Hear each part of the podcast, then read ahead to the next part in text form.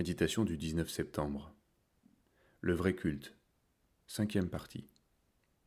Avec un cœur entier. Lire Colossiens chapitre 3, verset 17. Quoi que vous fassiez, en parole ou en œuvre, faites tout au nom du Seigneur Jésus, en rendant par lui des actions de grâce à Dieu le Père. Voici maintenant quelques exemples qui illustrent combien nous pouvons nous éloigner ce que le Seigneur enseigne. Voici quelques années, alors que j'interpellais un ami sur ce que le Seigneur pouvait penser de sa louange, il me répondit Laisse le Seigneur penser ce qu'il veut. Le raisonnement derrière cette réponse est le suivant on décide que ce qu'on fait est pour Dieu. Puisque c'est pour lui, il va forcément être content. Voici un autre exemple. J'ai connu un militaire qui faisait son service en Afrique et profitait de ses permissions pour aller chez les prostituées. Comme il était protestant, il voulait aller aussi au culte.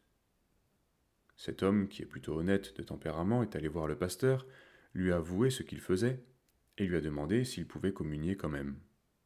La réponse fut Oui, si tu suis bien la liturgie.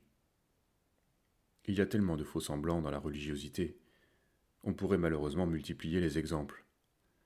Même s'il vit dans la débauche, l'homme demeure religieux. Quelle perversion. Voilà le paganisme, le faux culte. Voilà ce qu'ont dénoncé les prophètes de l'Ancien Testament, et ce qui a fini par précipiter Israël dans sa chute. Cessez d'apporter de vaines offrandes, j'ai en horreur l'encens. Je ne puis voir le crime s'associer aux solennités. Lavez-vous, purifiez-vous, cessez de faire le mal lire le chapitre 1 d'Ésaïe. En hébreu comme en grec, le mot culte se confond avec celui de service. Rendre un culte à Dieu, c'est le servir, c'est-à-dire faire ce qui lui plaît, et ce partout et en tout temps.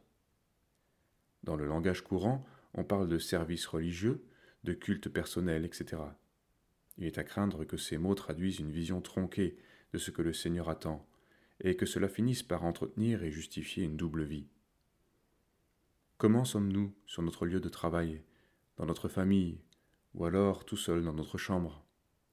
Le Seigneur attend que notre vie entière soit vécue dans l'esprit du culte. Si ce n'est pas le cas, c'est que nous sommes hypocrites et tièdes. Il faudrait encore mieux ne pas servir Dieu.